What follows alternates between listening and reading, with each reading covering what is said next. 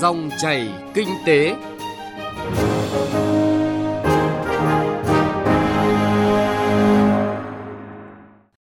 Xin chào quý vị và các bạn. Chương trình Dòng chảy kinh tế hôm nay chúng tôi chuyển tới quý vị và các bạn những nội dung sau. Ngành ngân hàng cam kết đảm bảo nguồn vốn cho doanh nghiệp. Hội quản trị và kiểm soát nội bộ, nơi cập nhật và chia sẻ kiến thức giữa các doanh nghiệp. Triển vọng thị trường bán lẻ Việt Nam.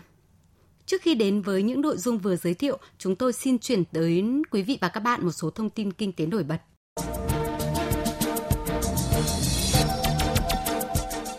Thưa quý vị và các bạn, theo quy hoạch chung cư xây dựng khu kinh tế Nhân Hội, tỉnh Bình Định đến năm 2040 vừa được Thủ tướng Chính phủ phê duyệt, phạm vi lập quy hoạch diện tích khoảng 14.308 ha. Đến năm 2030, tổng dân số khu kinh tế khoảng 120.000 đến 140.000 người, nhu cầu sử dụng quỹ đất xây dựng khoảng 8.461 ha. Đến năm 2040, tổng dân số khoảng 200.000 đến 250.000 người, nhu cầu sử dụng quỹ đất xây dựng khoảng 10.746 ha. Ủy ban nhân dân thành phố Hồ Chí Minh mới tổ chức hội nghị công bố kết quả triển khai giai đoạn 1 đề án xây dựng thành phố Hồ Chí Minh trở thành đô thị thông minh giai đoạn 2017-2020 tầm nhìn đến năm 2025. Sau hơn một năm thực hiện đề án đô thị thông minh, thành phố Hồ Chí Minh đã triển khai xây dựng kho dữ liệu dùng chung và phát triển hệ sinh thái dữ liệu mở, xây dựng trung tâm điều hành chỉ huy của đô thị thông minh, trung tâm mô phỏng và dự báo kinh tế xã hội và thành lập trung tâm an toàn thông tin thành phố. Bộ Tài chính vừa công bố số liệu thu chi ngân sách nhà nước 4 tháng đầu năm. Theo đó, thu ngân sách nhà nước đạt gần 518.000 tỷ đồng, bằng 36,7% dự toán năm, tăng 13,9% so với cùng kỳ năm 2018. Trong đó, thu nội địa đạt hơn 400.000 tỷ đồng, bằng 36,2% dự toán năm, tăng 14% so với cùng kỳ năm 2018. Theo nghiên cứu của ngân hàng Standard Chartered, thu nhập bình quân đầu người của Việt Nam sẽ tăng lên mức 10.400 đô la Mỹ vào năm 2030. Các nền kinh tế Ấn Độ, Bangladesh, Việt Nam, Myanmar và Philippines đều sẽ lọt vào câu lạc bộ 7%. Với tốc độ tăng trưởng này, tổng sản phẩm quốc nội sẽ tăng gấp đôi sau 10 năm nữa. Standard Chartered dự đoán nếu giữ vững tốc độ tăng trưởng 7% và tốc độ gia tăng dân số bình ổn, thu nhập bình quân đầu người của Việt Nam sẽ tăng vọt từ 2.500 đô la Mỹ một năm năm 2018 lên đến 10.400 đô la Mỹ, khoảng 243 triệu đồng vào năm 2030. Tổng công ty Hàng hải Việt Nam Vinalines vừa công bố báo cáo tài chính quý 1 năm nay với khoản lỗ 29,6 tỷ đồng. Tính đến thời điểm cuối quý 1 năm nay, Vinalines vẫn còn khoản nợ phải trả lên đến 17.124 tỷ đồng, gần gấp đôi so với vốn chủ sở hữu. Về việc sắp xếp đổi mới doanh nghiệp, Vinalines sẽ tiếp tục giảm tỷ lệ sở hữu tại công ty trách nhiệm hữu hạn một thành viên cảng Hải Phòng,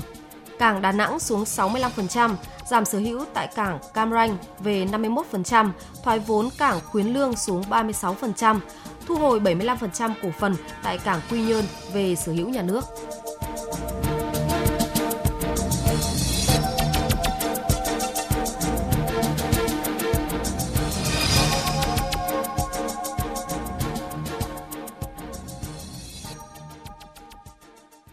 Quý vị và các bạn, nguồn vốn từ chương trình kết nối ngân hàng doanh nghiệp tại nhiều địa phương và trên toàn hệ thống ngân hàng đã có sự tăng trưởng cao qua các năm. Với việc hỗ trợ vốn kịp thời cho các doanh nghiệp có dự án sản xuất kinh doanh cụ thể, chương trình đã góp phần thúc đẩy tăng trưởng và phát triển ổn định cho nhiều doanh nghiệp. Trong năm 2019 này, Ngân hàng Nhà nước cam kết sẽ đảm bảo nguồn vốn cho doanh nghiệp, đặc biệt hỗ trợ cho doanh nghiệp vừa và nhỏ. Phóng viên Đài Tiếng Nói Việt Nam thông tin nội dung này.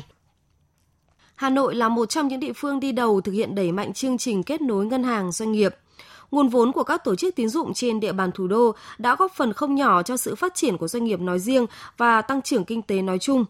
Theo Ngân hàng Nhà nước chi nhánh Hà Nội, kể từ đầu chương trình đến nay, cam kết cho vay theo kết nối ngân hàng doanh nghiệp là 538.125 tỷ đồng. Dư nợ cho vay đạt 505.602 tỷ đồng. Lãi suất cho vay phổ biến từ 6 đến 6,5% một năm đối với các khoản vay ngắn hạn, 8 đến 9% một năm đối với các khoản vay chung và dài hạn. Tại một số địa phương như Lào Cai, dư nợ cho vay theo chương trình kết nối ngân hàng doanh nghiệp tính đến cuối năm ngoái là 15.565 tỷ đồng. Ở Hà Nam, vốn hỗ trợ tín dụng đối với doanh nghiệp trên địa bàn tỉnh đã tăng nhanh trong năm ngoái, với dư nợ cho vay đạt 18.172 tỷ đồng. Phó Thống đốc Ngân hàng Nhà nước Đào Minh Tú cho biết. Trong mấy năm qua thì ngành ngân hàng riêng về cái hoạt động một cái lĩnh vực gọi là cho vay, các điều kiện cho vay thì ngân hàng nhà nước cũng đã xử lý rất tích cực và thậm chí là tháo gỡ một cách rất quyết liệt. Thế và đặc biệt là trong lĩnh vực nông nghiệp nông thôn thì ờ, còn cao hơn các thông tư của ngân hàng nhà nước đó là nghị định hoặc quyết định của chính phủ cho vay đến 200 triệu một hộ gia đình không cần thế chấp. Kiên quyết chỉ đạo các ngân hàng thương mại tiết giảm chi phí một cách hợp lý nhất, tích cực nhất để giảm lãi suất một cách ờ, tích cực cho ờ, các doanh nghiệp. Không chỉ đảm bảo nguồn vốn kịp thời cho các doanh nghiệp tham gia chương trình kết nối, các tổ chức tín dụng cũng tập trung cho vay đối với những lĩnh vực ưu tiên theo chỉ đạo của chính phủ như công nghiệp hỗ trợ, xuất nhập khẩu, nông nghiệp nông thôn, khởi nghiệp, doanh nghiệp vừa và nhỏ. Đồng thời, tại nhiều địa phương, các ngân hàng thương mại còn tập trung đánh giá và phân loại khách hàng theo từng nhóm để từ đó có những chính sách hỗ trợ tương ứng. Ngoài đối tượng chính là doanh nghiệp, trong chương trình kết nối ngân hàng doanh nghiệp, các ngân hàng cũng đã mở rộng cho đối tượng khách hàng là hợp tác xã. Ông Nguyễn Minh Tuấn, Giám đốc Ngân hàng Nhà nước chi nhánh Hà Nội cho biết, ngân hàng đang tạo mọi điều kiện cho khối doanh nghiệp phát triển sản xuất, kinh doanh. Chương trình kết nối ngân hàng doanh nghiệp đã có sức lan tỏa đến cộng đồng doanh nghiệp trên địa bàn Hà Nội, tạo điều kiện cho các doanh nghiệp duy trì ổn định và phát triển sản xuất kinh doanh, góp phần thúc đẩy phát triển kinh tế xã hội. Chương trình đã tạo điều kiện cho các doanh nghiệp giảm bớt những khó khăn về vốn, về lãi suất. Những doanh nghiệp tham gia chương trình dù thuộc ngành nghề nào có thể không thuộc lĩnh vực ưu tiên đều được hưởng lãi suất vay vốn với mức thấp hơn là mức thông thường từ 0,5 đến 1,5%. Tuy nhiên, các doanh nghiệp nhỏ và vừa cho rằng việc tiếp cận nguồn vốn ngân hàng vẫn gặp nhiều khó khăn, đặc biệt là các doanh nghiệp khởi nghiệp khi không có lịch sử kinh doanh, tài sản thế chấp. Ông Lê Mạnh Hùng, Phó Cục trưởng Cục Phát triển Doanh nghiệp, Bộ Kế hoạch và Đầu tư lý giải, các doanh nghiệp này khi mới thành lập chưa có thông tin cho nên thường tiếp cận nguồn vốn tín dụng thông qua các tổ chức trung gian. Ngoài ra, các doanh nghiệp mới thành lập có quy mô siêu nhỏ, nhiều trường hợp là các doanh nghiệp gia đình tự làm các báo cáo tài chính, do đó về mặt hồ sơ, sổ sách chưa đầy đủ. Chúng tôi cho rằng là hiện nay ngân hàng nhà nước cũng đã rất tích cực là triển khai và chỉ đạo các ngân hàng thương mại là có các cái chính sách cho doanh nghiệp nhỏ vừa. Thì tuy nhiên thì các cái gói sản phẩm tín dụng cho doanh nghiệp nhỏ vừa thì cũng chưa đa dạng. Đồng thời đi bên cạnh đó thì các cái điều kiện cho vay cũng vẫn rất còn khó khăn. Tất nhiên ở đây chúng ta cũng phải nói hai chiều, đấy là một mặt từ phía các ngân hàng nhưng mà ngược lại thì ờ, chúng tôi cũng thấy rằng là các cái doanh nghiệp nhỏ vừa thì đôi khi là các cái hệ thống về tài chính kế toán cũng như là các cái kế hoạch sản xuất kinh doanh nó cũng chưa đảm bảo được các cái việc để các ngân hàng xem xét để cho vay. Để nâng cao hiệu quả của các chương trình tín dụng đặc thù nhằm hỗ trợ doanh nghiệp, kịp thời tháo gỡ khó khăn và đáp ứng nhu cầu vốn vay cho sản xuất kinh doanh của doanh nghiệp. Thời gian tới, Phó Thống đốc Ngân hàng Nhà nước Đào Minh Tú cho biết, ngành ngân hàng tiếp tục điều hành chính sách tiền tệ chủ động, linh hoạt, góp phần kiềm chế lạm phát và ổn định kinh tế vĩ mô để tạo môi trường kinh doanh thuận lợi cho các doanh nghiệp tiếp tục triển khai quyết liệt các nhiệm vụ và giải pháp tại kế hoạch hành động của ngành ngân hàng, góp phần cải thiện môi trường kinh doanh, nâng cao năng lực cạnh tranh quốc gia theo Nghị quyết 19, Nghị quyết 35 và Nghị quyết 02 của Chính phủ tạo điều kiện thuận lợi cho doanh nghiệp tiếp cận nguồn vốn ngân hàng. Bên cạnh đó, ngành ngân hàng sẽ tiếp tục thực hiện các giải pháp hỗ trợ tổ chức tín dụng, mở rộng tín dụng có hiệu quả, chú trọng vào các lĩnh vực sản xuất, lĩnh vực ưu tiên, thường xuyên phối hợp chặt chẽ với chính quyền địa phương các tỉnh, thành phố để tháo gỡ các vướng mắc, khó khăn cho doanh nghiệp, rút ngắn thời gian giải quyết cho vay, đa dạng hóa các sản phẩm dịch vụ ngân hàng.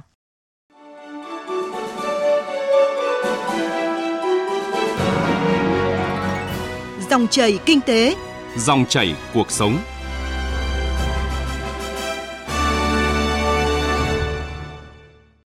Thưa quý vị và các bạn,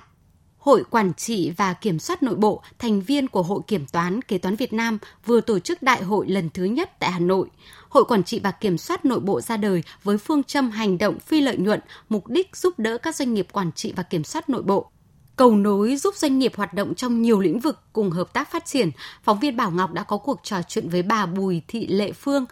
Chủ tịch Tổng Giám đốc Công ty Tài chính Kế toán Sentac, Chủ tịch Hội Quản trị và Kiểm soát Nội bộ về nội dung này. Mời quý vị và các bạn cùng nghe. Thưa bà, bà đánh giá thế nào về vấn đề quản trị và kiểm soát nội bộ ở các doanh nghiệp Việt Nam hiện nay? À, ở các doanh nghiệp Việt Nam hiện nay tôi có thể nói là 90% không quan tâm gì đến kiểm soát nội bộ. À, chính vì vậy cho nên là chúng tôi, những người làm cái công tác tư vấn về quản trị và kiểm soát nội bộ đó, thực sự cảm thấy rất là dây dứt cái việc rằng mình phải cống hiến, phải đóng góp cho doanh nghiệp Việt về kiến thức, tài liệu và kinh nghiệm trong việc quản trị và kiểm soát nội bộ từ đó giúp cho họ có thể lớn mạnh hơn lên và à, quản trị hiệu quả hơn cái hoạt động của mình. Vậy thì những rủi ro nào có thể phát sinh nếu các doanh nghiệp không quan tâm đến kiểm soát nội bộ ạ? À, thực ra nếu mà không, không quan tâm đến kiểm soát nội bộ thì các doanh nghiệp có thể gặp rất nhiều rủi ro ở mọi nguồn lực của mình chứ không phải chỉ ở à, cái việc kinh doanh. À, nếu mà quản trị tốt thì các bạn có thể uh, ngăn chặn được hay là phát hiện được và quản trị được những rủi ro ngay từ từ khâu bán hàng, ngay từ thương hiệu, ngay từ kế hoạch kinh doanh, từ nhân sự, thậm chí từ tài chính và cái việc mà chiến lược kinh doanh của mình. Tất cả mọi cái đều có thể quản trị được chứ không phải chỉ có riêng về tài chính kế toán, cũng không phải chỉ có riêng về bán hàng như một số doanh nghiệp Việt hiện nay chỉ quan tâm đến việc bán hàng, chỉ quan tâm đến việc mà uh, nhân sự chứ nhiều khi không quan tâm đến những cái quản trị những vấn đề khác. Vậy những giải pháp nào sẽ được đưa ra cho doanh nghiệp quản trị nội bộ ạ thưa bà? Theo như quan điểm của chúng tôi thì ngoài cái việc mà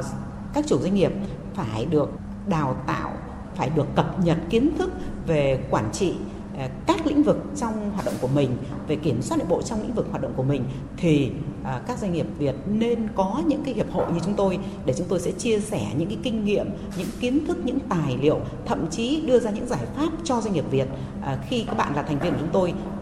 những cái đưa ra những cái giải pháp để các bạn có thể thiết lập hệ thống kiểm soát của mình ngăn chặn những rủi ro trong mọi nguồn lực của doanh nghiệp Việt. À, mong muốn của chúng tôi là chúng tôi sẽ thu hút được rất nhiều những chuyên gia, những nhà quản lý cao cấp để cùng nhau hỗ trợ các doanh nghiệp Việt trong cái việc mà quản trị và kiểm soát nội bộ, nhất là đưa ra những kinh nghiệm và những giải pháp doanh nghiệp Việt từ đó họ có thể cùng đồng hành với doanh nghiệp Việt để cùng phát triển. Trong thời gian tới, Hội Quản trị và Kiểm soát nội bộ thì sẽ có những hoạt động gì à, để giúp đỡ doanh nghiệp một cách cụ thể hơn ạ? Chúng tôi dự kiến rằng à, sẽ có một à, sau đại hội này thì chúng tôi sẽ có một chuỗi hoạt động về chia sẻ kiến thức, về cập nhật những cái kiến thức cho cho các thành viên và thậm chí những người có thể là thành viên của chúng tôi. Đồng thời, chúng tôi dự kiến rằng định kỳ chúng tôi có thể tới các doanh nghiệp để khảo sát hay là để khám bệnh và đưa ra giải pháp giúp họ có thể thực hiện được những cái giải pháp trong cái quản trị doanh nghiệp mình. Vâng, xin cảm ơn bà.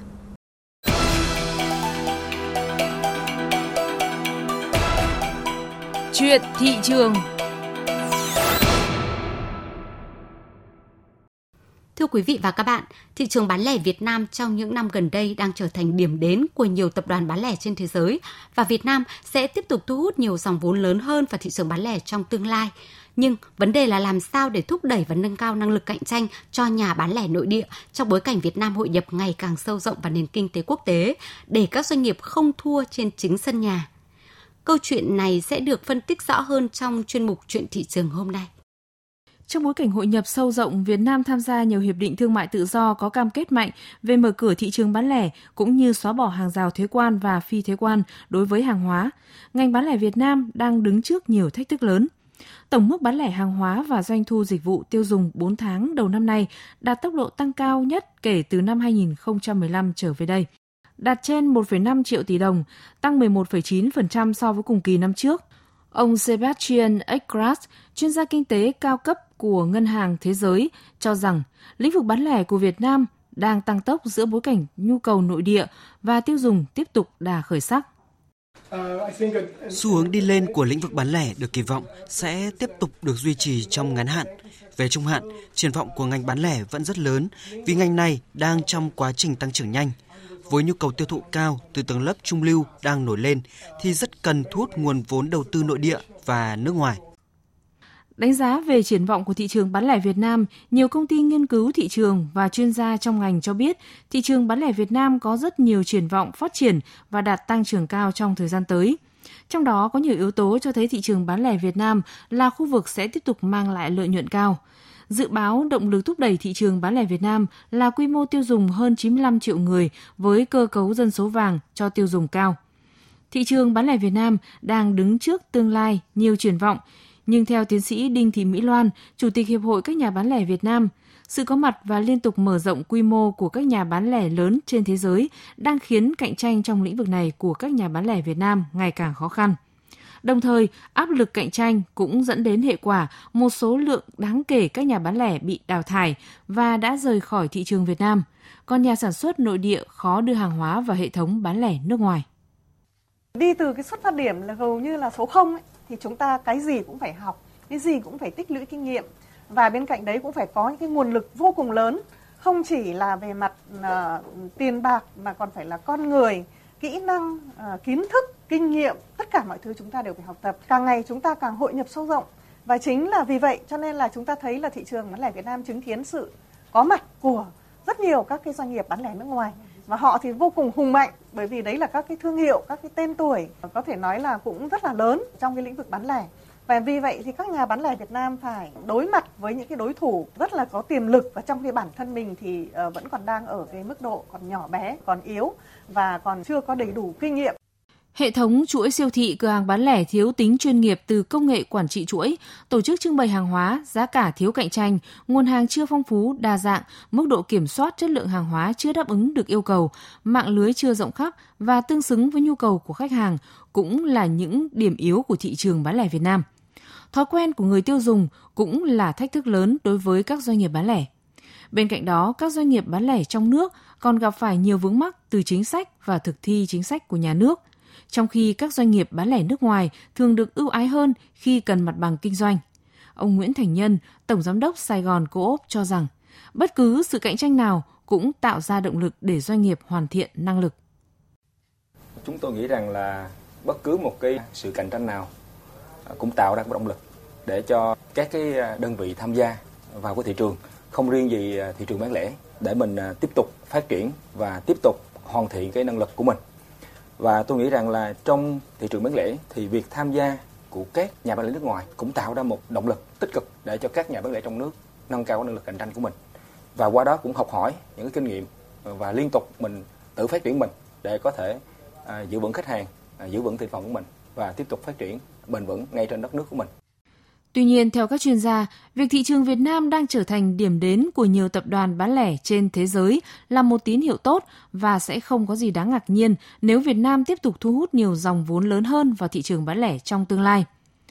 Thị trường bán lẻ Việt Nam ngày càng tăng trưởng nhanh. Tuy nhiên, các nhà bán lẻ của Việt Nam có cạnh tranh được ngay trên sân nhà hay không phụ thuộc rất nhiều vào chiến lược kinh doanh của họ và những cơ chế chính sách tạo điều kiện hơn nữa và quan trọng là được sự ủng hộ của khách hàng trong nước.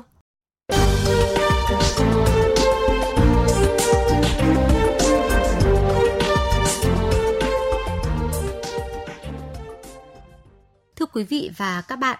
chuyên mục chuyện thị trường cũng đã kết thúc chương trình dòng chảy kinh tế hôm nay. Chương trình do biên tập viên Bảo Ngọc và nhóm phóng viên kinh tế thực hiện. Xin chào và hẹn gặp lại quý vị và các bạn trong các chương trình sau.